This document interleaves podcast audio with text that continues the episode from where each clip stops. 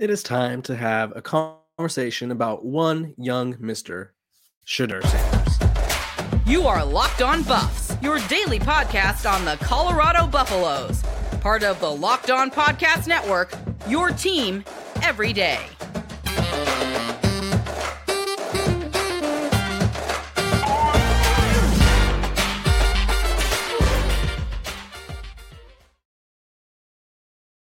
What is up, everybody? This is Locked On Buffs. I am your host, Kevin Borba, and this episode of Locked On Buffs is brought to you by FanDuel Sportsbook, the official sportsbook of Locked On. Make every moment more. Right now, new customers can get bet $5 and get $200 back in bonus bets, guaranteed. Visit FanDuel.com slash locked on to get started. I'm Kevin Borba, and I mean, what a weekend. What a what a couple weeks it's been for Colorado. Um, we've we've seen them go from kind of like this mysterious science experiment of like, oh, Coach Prime brought in all these transfers. Is it going to work? Is it not going to work? We'll find out. Um, they upset TCU, so the narrative was that TCU wasn't good. Obviously, um, obviously that's what the narrative has to be because they got to make a narrative for everything. Um, and then they make a narrative about Colorado not being able to beat Nebraska because they're going to have a good defense. Well, Shedeur Sanders doesn't care about your good defense. Um, Colorado's quarterback Shedeur Sanders. Um, that's who we're talking about today. Uh, realistically, I think he is probably a top five quarterback in college football right now. Um, I would Caleb Williams is probably my one, and then Michael Penix is up there. Uh, I think Drake Maye is good, but he hasn't performed well enough. So I would say Shedeur's up there. He's Shedeur's probably top three, top four, to be honest. Um, and that's just not me being a Colorado um, coverer but that's me watching Colorado and be, realizing, yeah, Shedeur Sanders could play. Um, I think there was a lot of questions, uh, myself included. I just wanted to see how quickly he could adjust. Um, but there was a lot more people doubting um, his transition in general. They were saying that he was too reliant on his arm to make big throws all the time. He was reliant on the fact that, excuse me, those Jackson State rosters were much better than all the other rosters they played, and that Colorado wasn't going to be able to do that at this level? Well, um, I guess we learned that we they were wrong. Um, because he's doing it at this level and he's doing it at a historic rate.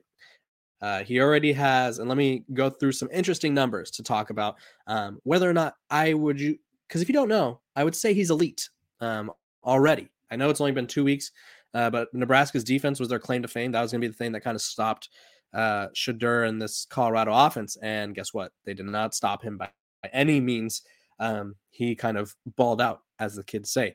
Uh, according to ESPN, um, he is second in the country, um, first in the Power Five in passing yards. The only person who has more pass- passing yards than him is Brayden Schager of Hawaii with 972. Um, I also think Hawaii has played three games, so that also kind of gives him the advantage there. Um, let me confirm that because I'm pretty sure Hawaii played Vanderbilt week zero, um, then Stanford, and then yeah, so he technically, if he had played um, three games, would be passing Brayden Schager because Hawaii has played three games. So he leads the Power Five in passing and was only behind one person who has um, played one more game than him. He also, if you look at um, ESPN's stats and info, he's ninth in completion per- percentage with 77.5. Um, he is, let's see, it's really easy to find his stats because he's at the top for pretty much all of them. 14th in average yards per completion. Um, and then touchdowns, he has, he's tied for ninth with six with no interceptions. Um, and he has a, a rating of 185, which love to see. Very good.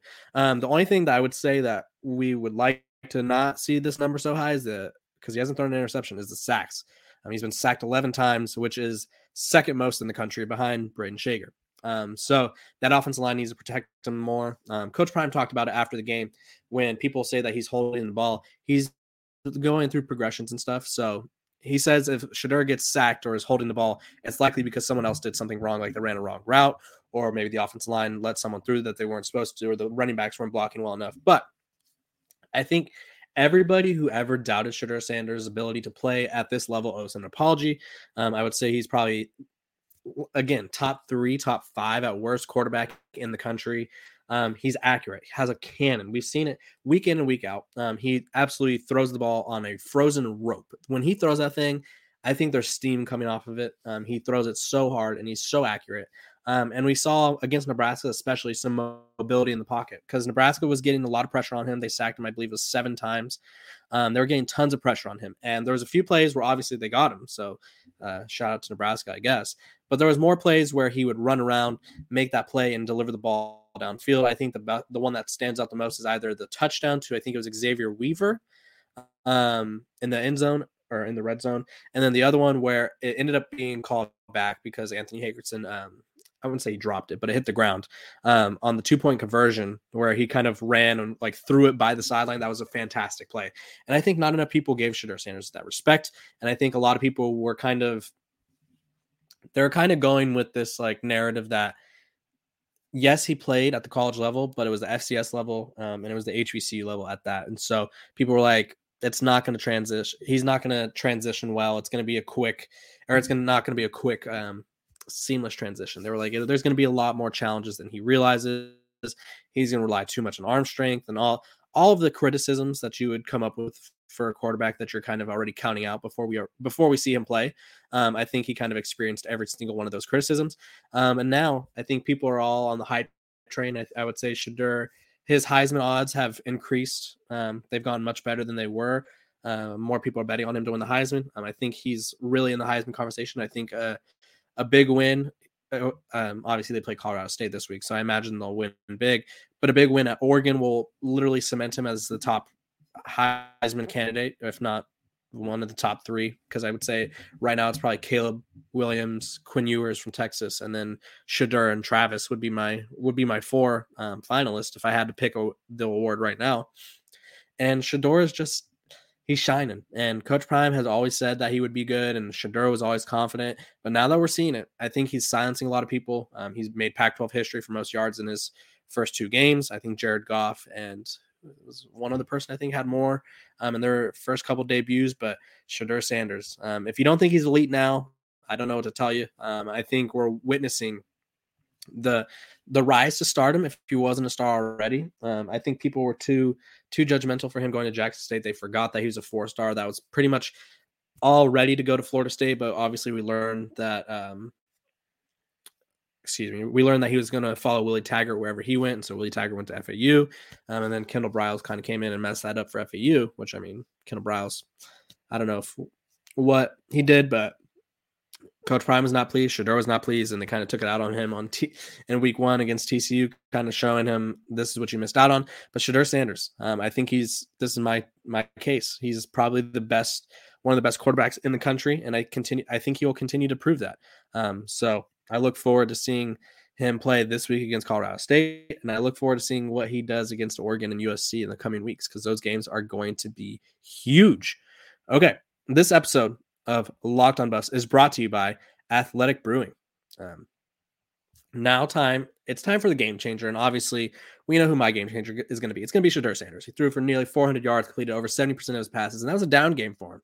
Um, and this is brought to you by Athletic Brewing. Much like Shedeur, um, Athletic Brewing has completely changed non-alcoholic beer game. They make non-alcoholic beers that actually taste good. Um, obviously, Shedeur changed the game when Nebraska was kind of they're getting they were getting the best of him on defense. They didn't they held him scoreless the first half, and then he just started throwing dots down the field, and that's exactly why Shedeur Sanders is our game breaker of the game.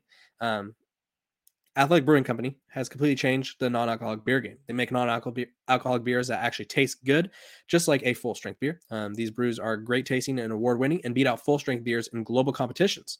Um, they have no hangovers ever. Um, they're fit for all time, so you can drink them anywhere and make any activity more enjoyable. Watching a big game, your kid's game, you don't want to be judged. Uh, tackling a workout or work. Um, you can find Athletic Brewing Company's non-alcoholic brews at a store near you or buy online at Athletic Brewing Company or at athleticbrewing.com, excuse me, athleticbrewing.com.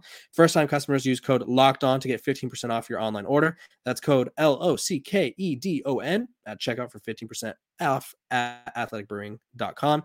Near beer. Um, exclusions and conditions apply. Athletic Brewing Company, fit for all times. Um, go go check it out.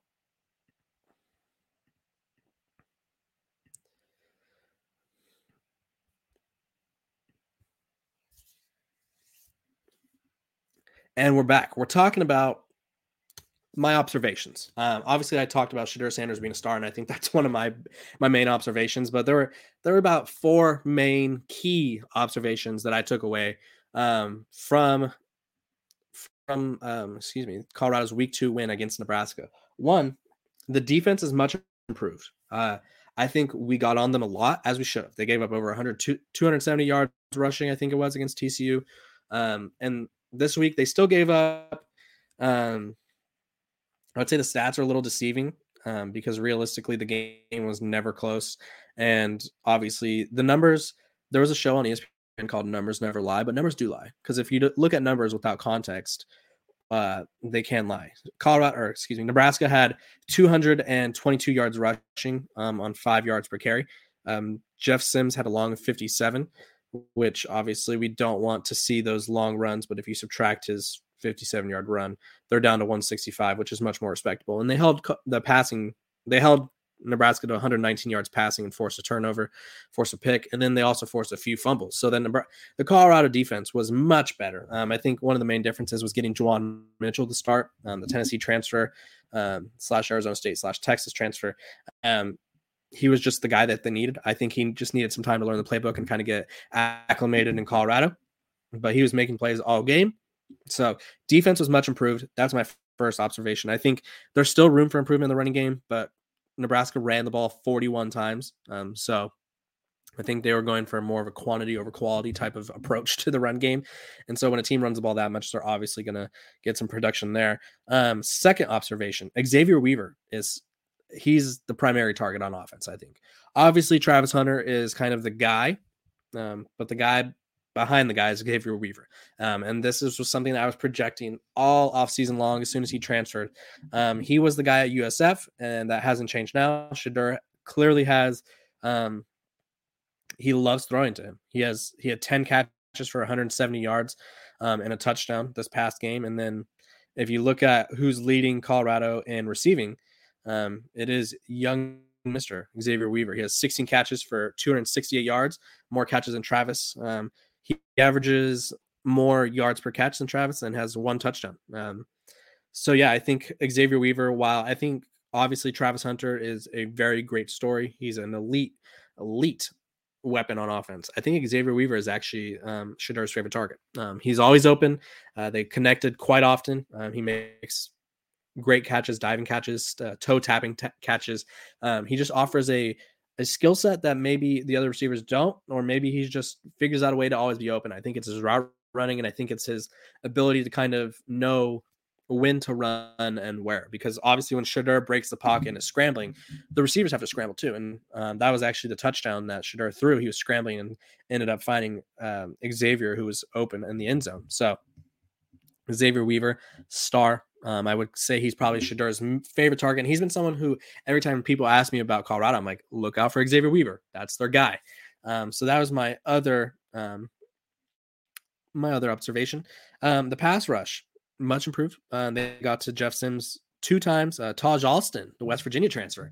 Um, I think there was a lot of Jordan Domineck, me myself included, Derrick McLendon hype, um, but Taj Alston was a um, productive player at West Virginia, and he's being uh, that guy at Colorado right now. Um, I was pleasantly surprised by that.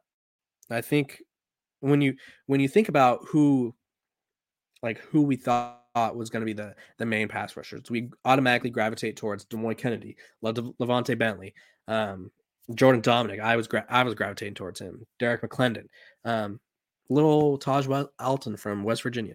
Um, this one's not as exciting, but the special teams for Colorado is pretty good. Um, Mark Vassett, the punter, um, had two punts down inside the 20 against Nebraska, and I believe he had three um, or one. Let's see how many he has three total. I think it is. Um, let me see. Pull up some punter stats. Yeah, he's he had one against uh, TCU and then two punts down inside the 20 um, against uh, Nebraska. And I think he's an ultimate weapon for Colorado. If their offense doesn't score, which is rare because obviously he's kind of we don't want to see the punter, but Colorado has a very good punter. Um, I think he's kind of proven to be the steady-handed guy. Um, and then kicker Jace Feely. Um, a lot of people thought it'd be Alejandro Mata, but Jace Feely has the big leg. Um, made three field goals And outside of the one that Colorado had blocked, which I think that was more of a blocking issue than a Jace Feely issue, their special teams has been absolutely locked down. And I think um, I like to see like a little more production out of the kick returners or the punt returners. They didn't return a kick. They t- they did all they called for a touchback and all of them, excuse me. But I'd love to see a, a huge return out of Jimmy Horn. Um, and then my last observation, and this is one that I'm going to keep hammering until I see it change. The running backs, I'm not impressed. Um, the running backs for Colorado, let's just go. Um, they're the running backs are each talented. Dylan Edwards obviously balled out in the first game, um, more so as a pass catcher than a running back. Um, but as a team, they have 67 carries for 113 yards and are averaging 1.7 yards per carry. Not great. Um, they have four t- rushing touchdowns. Um, Shedeur has one of them. So uh, the running backs actually, there's only two touchdowns from running backs because uh, Tar'Varish Dawson also rushed in a touchdown this past week, which was amazing play call by Sean Lewis. He was in his bag. Um, I, I, like to talk about that play because it was like a, a fake everybody was in motion. Um, they had people motion in both directions. Shedeur fakes a, a shovel pass, and then it looked confusing because it looked like there was confusion amongst the play. But I think the look was to confuse and cause confusion, and I was confused. And then all of a sudden, Tar'Varish Dawson kind of jets over and takes the pitch from Shedeur and ran it in for the score. But running backs, I'm quite disappointed in them. Um, Dylan Edwards leads the team in rushing with 79 yards. Um, Anthony Hankerson has 47 yards. Sy'Veon Wilkerson 46. Um, we haven't seen any Kavosiey, smoke. He has one carry. Um, didn't get a didn't register any yards. Um, and then we also haven't seen Alton McCaskill. So obviously there's something wrong there. Alton McCaskill is injured. I believe Kavosiey Smoke has something holding him out as well. Um, but this run game is not not where it needs to be. I think this weekend against Colorado State would be an ideal time to establish the run game um, because otherwise we're kind of, um, I would say, that's their weak link. And so if Shedeur Sanders were for some reason to have a complete off game where it's just like the pass passing is just not working, he's missing targets or something, having a nice run game to complement him would be great. So those are my four observations. Uh, comment below what you think your observations or what your observations were for the game. Um, this episode of Locked On Buffs is also brought to you by FanDuel. Get ready for the NFL season with incredible offers from FanDuel, America's number one sportsbook. Right now, new customers can bet $5 and get 200 in bonus bets guaranteed. Plus, all customers who bet $5 will get $100 off Sunday NFL Sunday ticket from YouTube and YouTube TV. Now is the best time to join the FanDuel app. It is easy to use, and you can bet on everything from spreads to player props and more. So visit FanDuel.com slash locked on and kick off the NFL season with an offer you won't want to miss. FanDuel, the official partner of the NFL.